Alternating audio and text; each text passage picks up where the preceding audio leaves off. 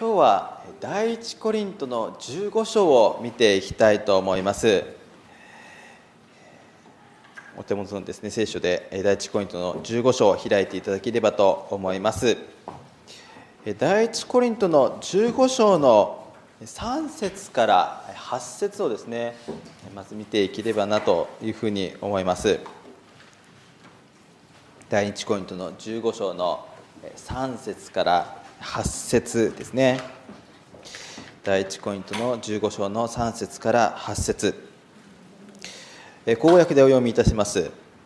私が最も大事なこととしてあなた方に伝えたのは私自身も受けたことであった。すなわちキリストが聖書に書いてある通り私たちの罪のために死んだことそして葬られたこと聖書に書いてある通り3日目によみがえったこと。ケパに現れ次に12人に現れたことである。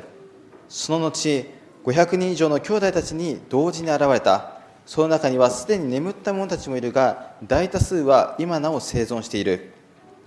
その後ヤコブに現れ次に全ての人たちに現れそして最後にいわば月足らずに生まれたような私にも現れたのである。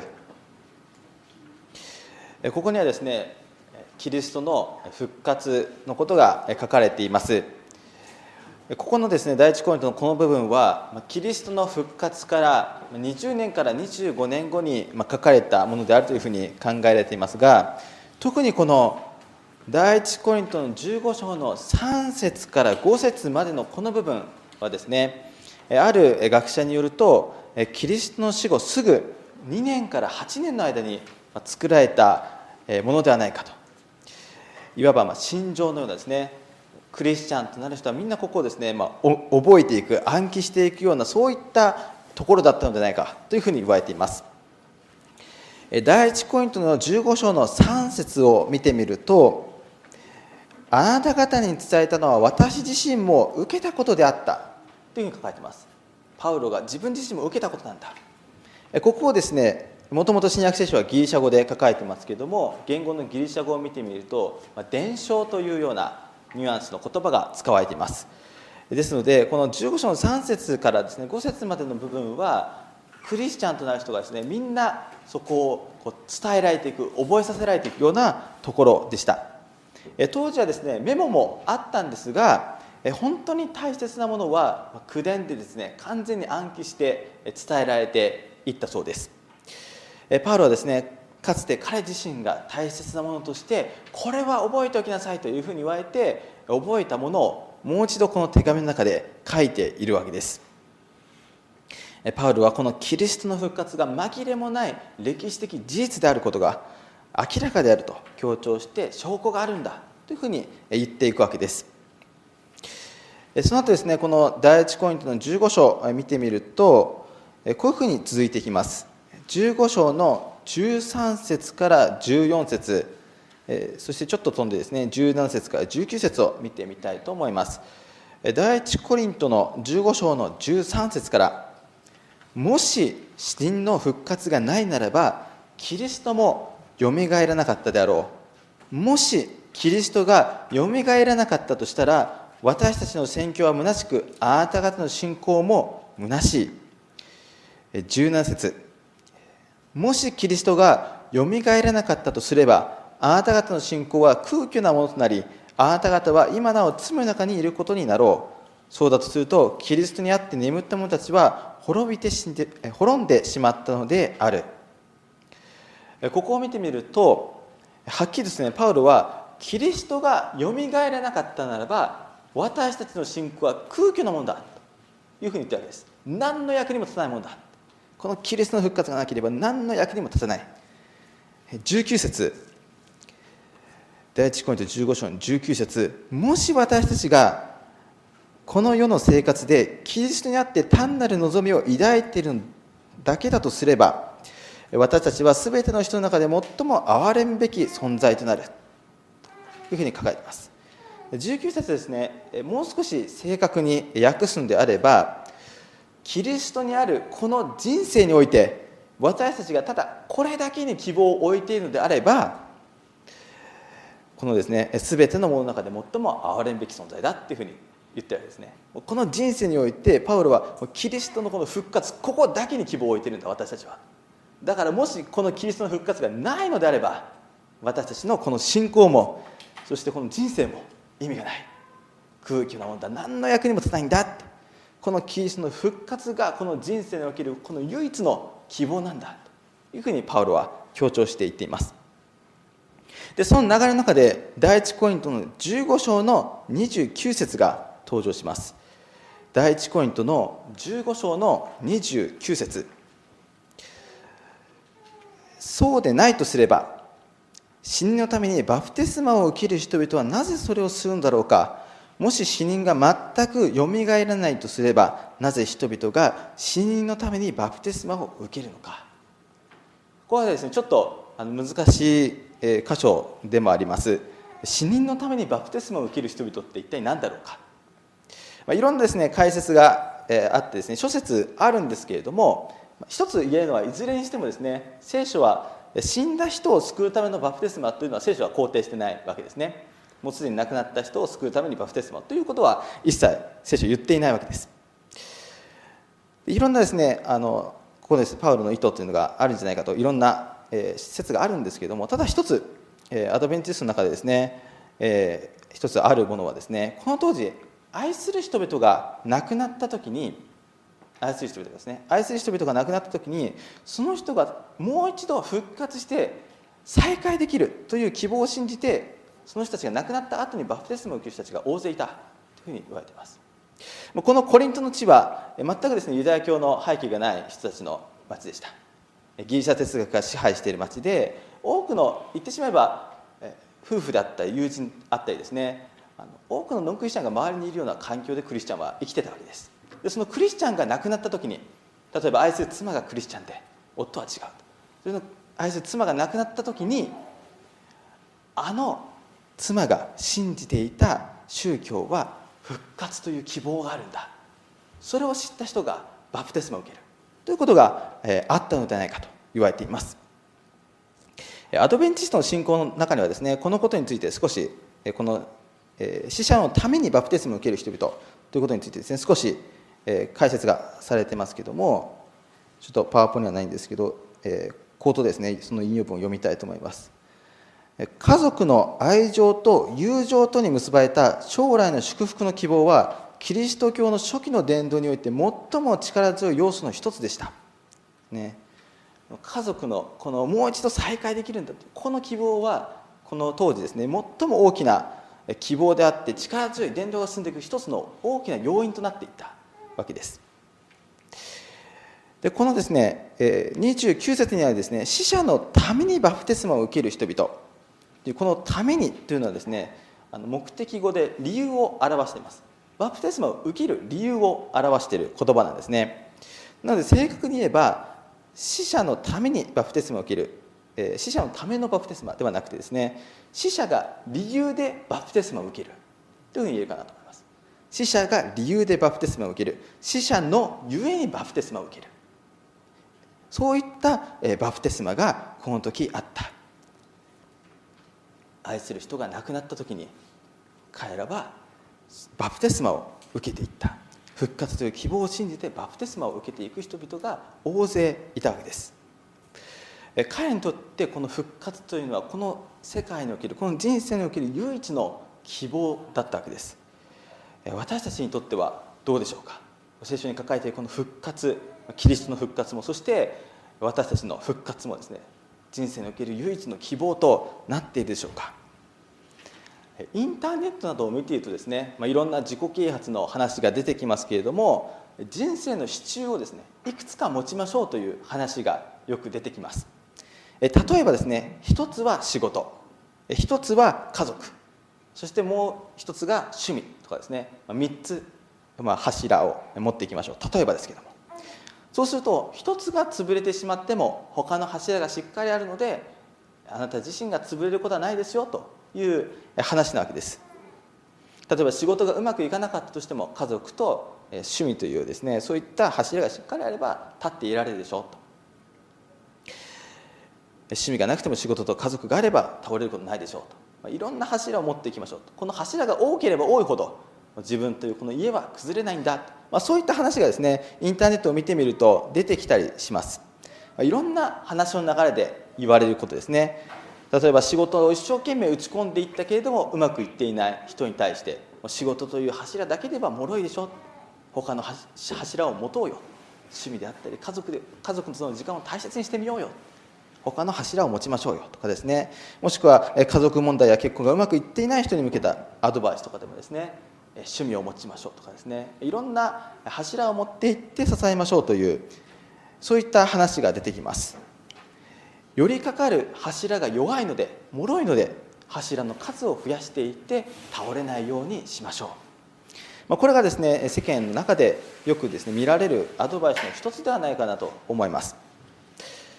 第一コリントの15章の32節を見てみるとパウロがですねこういうふうに言っています。第一コリントの15章の32節。後半からちょっと見たいと思います。もし死人がよみがえらないのなら私たちは飲み食いしようではないか明日も分からぬ命なのだ。パウロはですね復活というこの人生における唯一の希望がないならば飲み食いしようじゃないか。この時点で思いっきり楽しんだらいいじゃないか。というふうに言うわけです。復活というこの希望がないなら仕事でも家族でも趣味でも娯楽でもいろんな柱を立てていけばいいじゃないか。明日もわからないんだから。そういうふうに言うわけです。この価値観に対してですねパウロは33節こういうふうに言います。間違ってはいけない。私たちは飲み食いしようじゃないか。明日も分からぬ命なんだから。もう好きに生きていろんな柱を立てて倒れないようにしよう。これに対してパウロは間違ってはいけないっていうふうに言ってきます。パウロにとっては復活こそがこの人生における唯一の希望でした。唯一の柱だったわけです。そして29節にあるバプテスマを受けた人々も同じ気持ちでした。この復活こそがバプテスマを受ける理由だったわけです。これこそが希望だった。それ以外に柱はなかったわけです。それ以外に寄りかかれるところがなかった。言い換えればですねどんなものよりも愛する大切な人と共に居続けることができるこの希望が最も価値のあるものであるというふうに彼らは考えたわけです。クリスチャンであってですね愛する大切な人が亡くなった時に彼らの心に開いた穴をどんなものでも埋められなかったのかもしれません。仕事や娯楽などの柱があっても潰れそうになったのかもしれません。その時に彼らは生前クリスチャンであった大切な友人や家族の真実ではですねキリストに興味を持ちます。その人が生きていた時には耳を貸さなかったメッセージに耳を貸すようになっていってクリスチャンに興味を持つようになっていった。それはクリスチャンが復活を信じていたからです。その希望は彼らをクリスチャンに変えるのに十分すぎる理由でした。だから彼らはクリスチャンとして生きることを決意していきます。死者とゆえにこの復活のために復活のゆえにですね彼らはクリスチャンへとなっていくわけです。パウロがですね伝道したこのコリントそしてギリシャの地域というのはどういう地域だったかというととても堕落していてまた理性を重んじるそういった地域でした、まあ、言ってしまえばとても発達した都市であって理性を重んじてそして娯楽であふれているそういった町だったわけです。事実ですね使徒言語録を見てみるとパウロがですね復活についてアテネで話した時笑い飛ばされてるわけですね。それまでずっとパウロのメッセージに耳を傾けていた人々がパウロが復活の話をした途端笑い飛ばしてあざけってそれは後で聞くことにするというふうに言っていくわけです。復活なんて誰も信じない。そういった町だった。そしてコリントの教会にもですね復活を信じられない人たちがいました。だからこの第一コリントの15章が書かれていったわけです。エレン・ファートを見てみるとですねこのコリントの人たちというのはその中でも特にひどかったというふうに書かれています。もうさまざまですね周辺の人たちに比べても特にですねこのみだらな行為のために目立つ存在だったと。もう一時的な快楽や娯楽もうそれ以外何も考えてない。そういった人たちだったというふうに言われています。いろんな楽しみがあふれててその楽しみで自分を満たしていく。それが彼にとっての心の穴を埋めていく方法だったわけです。ただですねそんな彼らが復活に希望を置いた時に変わっていきます。第一コリントの15章32節ですね。第一コリントの15章の32節先ほど読みましたけれども後半もし死人がよみがえらないのなら私たちは飲み食いしようではないか明日も分からぬ命なんだから。これがコリントの人たちの古い価値観だったわけです。もう明日も分からないんだからいろんな娯楽があふれてんだからこの町には。それで楽しんでいこう人生を謳歌していこうじゃないか。33節。そこから彼らは変わっていこうとしますしパウロもそれを励ましていくわけです。33節。間違ってはいけない。悪い交わりは良い習わしを損なう。44節。目覚めて身を正し罪を犯さないようにしなさい。あなた方のうちには神について無知な人々がいる。あなた方を恥ずかしめるために私はこういうのだ。パウロは間違ってはいけないというふうに言います。過去の生活に戻ってはいけない。もう一度目覚めて罪を犯さないようにしなさい。ここを見た時にですね彼らにとってこの復活というのは単に来世の希望というものだけではなかったということが分かります。死んだら天国に行けるんだという程度のものではなかったわけです。彼らが復活を受け入れた時にその希望を自分の柱とした時に彼らの人生の希望となって彼らの人生を変えていったものだったわけです。私たちはどうでしょうか？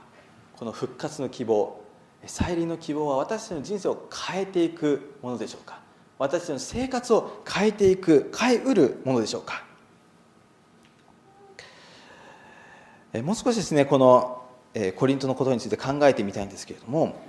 コリントの町特徴がありました。一つがですね宗教的なことに興味がないということですね。宗教的なことに興味がない。古代ギリシャの都市の一つであるコリントはギリシャ哲学の影響を受けていました。ですので理性を重んじていて復活というのを信じない。そういった都市だったわけです。同じくですねこのギリシャの都市にあってですねアテネにパウロが訪問した時のことをですねちょっとコリントから離れてですね見ていきたいと思いますけども使徒原稿録です。使徒原稿録ですね。使徒原稿録17章ですね。使徒原稿録の17章の32節。ちょっと第一コリントから外れてですね使徒原稿録の17章の32節を見てみたいと思います。同じくですねギリシャの都市であったアテネにパウロが訪問して説教をしていきます。でずっとですねアテネの人たちは聞いていくわけです。ただ32節でその態度が一変していきます。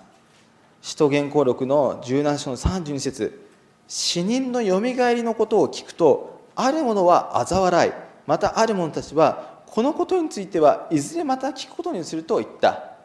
こうしてパウロは彼らの中から出ていった。アテネの伝統が徹底的にですねここであの大きな挫折をパウロが味わうことの原因はこの死人のよみがえりでした。彼らはずっと聖書の話聞いてたんですけどもこの復活の希望について語られた途端に嘲笑っていったわけです。霊魂不滅は当時のギリシャで受け入れられていましたけども肉体が復活するということは当時の人々は到底受け入れられなかった話だったわけです。おとぎ話に聞こえていった。だからパウロがですね復活の希望について語り始めた途端笑われてしまったわけです。この日本においてもですねもしかしてそうかなというふうには、えー、ちょっと共通する部分があるのではないかなというふうに思います。みんながですね復活っていう時にですねああそうだ実際そういうことあるよねっていうふうには思わないかなと思います。またですねこのコリントどういった都だったかというと交易と交通の要でした。ですのでとても発展していてあらゆる娯楽があふれている町でした。そのためですねエレン・ホワイトだけでなくてですね歴史的にもこのコリントというのは不道徳の町の代表例だったわけですね。あらゆる娯楽で遊んでいる、まあ、そんなイメージがどうしてもあるような町だったわけです。で不道徳な生活をすることをこの当時コリント化するっていうふうに言ってたらしいんですね。コリントみたいになるよ君っていうふうに言われた。そういった町だったわけです。そんなに遊んでるのコリントと一緒だよ。そういう言われ方をしているような町だったわけです。またですね、えー、後のギリシャの喜劇、まあ、劇の中でですね酔っ払いの人が登場するとその人はですね必ずコリント人だったわけですね。そういうちょっと差別的ですけどもそういったイメージがあるのはこのコリントの町だったわけです。本当に不道徳の代名詞でした。そして娯楽であふれていました。年に2度ですね大きなスポーツ大会が開かれていたりですねまた、えー、アフロデテというですねそういった異教の神様がいますけどその神様のですね神殿には1000人以上のですねあの神殿娼婦がいたというふうに言われています。本当にですねその、えー、ギリシャの中でも巨大なですね娯楽の町だったわけですね。でもこういったことを見てみるとですねこの当時のコリントというのはですね今の日本にも重なる部分があるのではないかなというふうにふと思いました、まあ、宗教的なことにですね興味がないとかですねまた娯楽であふれているというのも共通する部分があるのではないかなと思います。でそんなコリントに向けたメッセージこの15章はですね最後こういうふうに終わっていきます。第一コリントの15章55節からですね第一コリントの15章の55節から58節ですね。第一コリントの15章の55節から58節。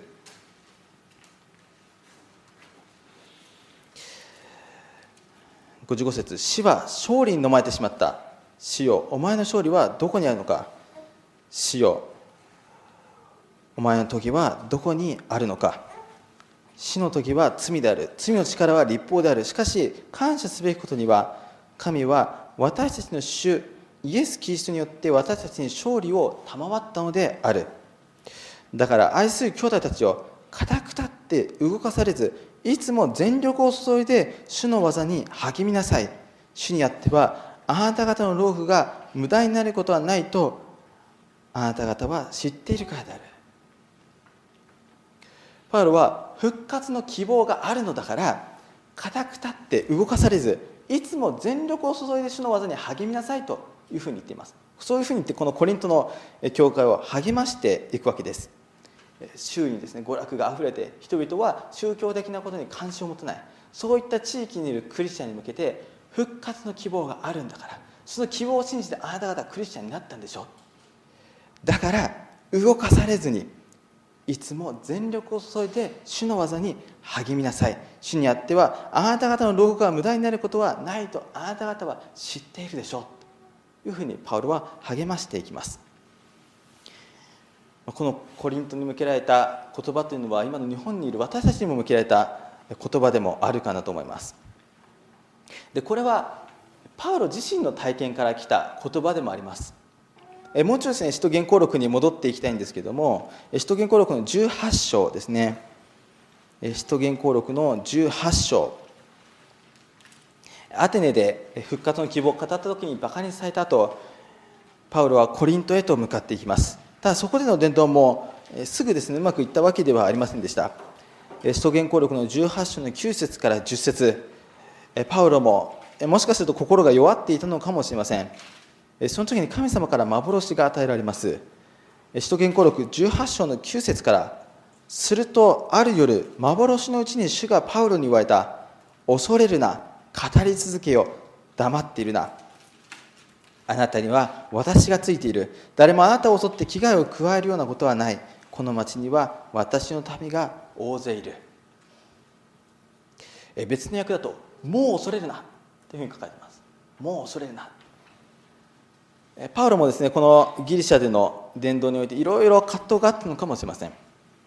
神様のようです。もう恐れるなこの町には神の民がいるんだ。信じなさい。その言葉通りコリントの人々は復活の希望を聞いて多くの人がバプテスマを受けていきました。ただその道のりも簡単ではありませんでした。先ほど見ていった通り死者が理由でバプテスマを受ける人々。死者のゆえにバプテスマを受ける人々がいたわけです。それはどういうことかというと生きてる人々が理由でバプテスマを受けたわけじゃないわけですね。死者が理由でバプテスマを受けたわけです。この人たちはもうすでに亡くなった愛する人々の再会を願ってバプテスマを受けたわけです。とすればその人たちのその人たちにメッセージを伝えたいと願っていたクリスチャンたちは最後眠りにつく時彼らがクリスチャンになる姿を見ていないわけですね。この人々がどういった背景にある人々なのかは分かりません。ただいずれにしても彼らは愛する人々がいなくなった後にキリストを受け入れたわけです。もしかするとあるコリントのクリスチャンたちは家族がかたくなに拒否している姿を見てそれを最後に眠りについたのかもしれません。ただ天国に行った時に驚くべきことにそこで愛する人と再会するわけです。愛する人々が信じていたその信仰を亡くなった後も彼らはその影響を受けていて心に穴が開いた時に初めてその穴を埋めうるものが彼らが信じていた信仰だけだったということに気づいて復活のゆえにバプテスマを受けていくわけです。その人々が理由で復活して会いたいと願ってこのバプテスマを受けていく。第一コイントの15章の58節。見ていきたいと思います。第一コイントの15章の58節。それを知っているパウロはこういうふうに励ましています。先ほど読んだところですけれどもだから愛する兄弟たちを固く立って動かされずいつも全力を注いで主の技に励みなさい。主にあってはあなた方の労苦が無駄になることはないとあなた方は知っているからであると。いうふうに言ったわけですね。このコリントの人々の心を動かしたのは愛する人々に再会する希望でした。もしもしかしたらですねこの日本においても私たちの家族や友人においても同じなのかもしれません。その心が動くのは愛する大切な人々にもう一度復活した時に再会できるその再臨の希望が心を動かすものなのかもしれません。再臨の希望だけが心を動かしていく。それを伝えられるのは再臨の希望を知って心が動かされた私たちしかできない働きなわけです。そういうふうにパウロはこのコリントの教会を励ましていきました。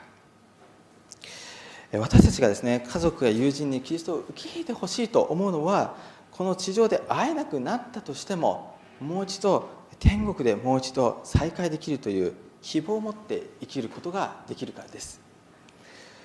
その家族や友人がいなければもしかしたら天国が天国と言えないそれぐらいの大切な人だからこそ私たちはキリストを伝えていくわけです。復活のメッセージは再臨のメッセージはコリントの人々の心を動かしていって今まで興味を持たなかったものに興味を向けさせていきました。そして彼らの人生を変えていったわけです。私たちにとって再臨のメッセージはそれほどまでに力を持っているでしょうか？復活の時再臨の時はそれほどまでの力を持っているでしょうか？彼にとって復活のメッセージは来世の希望だけでなくこの人生における希望でした。天国にまた生きるんだという程度のものではなくて今の今日を変えるメッセージであってこれがなければ何の役にも立たない。それぐらい思わせるものだったわけです。それ以外の柱は何もなかったわけです。人生においてこの再臨これだけが希望だった。私たちはどうでしょうか？再臨のメッセージは今この時を変えていくほどの希望になっているでしょうか？そしてこの希望こそがコリントの人たちの心を唯一動かしたものでした。そして私たちの周りにいる人たちを心を動かしていく唯一のものもこの復活再臨の希望だったのではないかなと。でではないかなと思います。第一コリントのですね15章51節から52節聖書朗読しましたけれどもここ最後読んで終わりたいと思います。第一コリントの15章の51節から52節。ここであなた方に奥義を告げよう。私たちすべては眠り続けるのではない。終わりのラッパの響きとともに瞬く間に一瞬にして変えられる。というのはラッパが響いて死人は朽しないものによみがえらされ私たちは変えられるのである。第一コリント15章を通じてですねこれが最も大切なことであるというふうにパウロは言いました。キリストが復活してそして私たちも復活することだ。これが奥義だ神秘だっていうふうに言うわけですね。51節ここであなた方に奥義を告げよう。私たちすべては眠り続けるのではなく終わりのラッパの響きとともに瞬く間に一瞬にして帰られる。アーメこのメディアはオーディオバースの提供でお送りしました。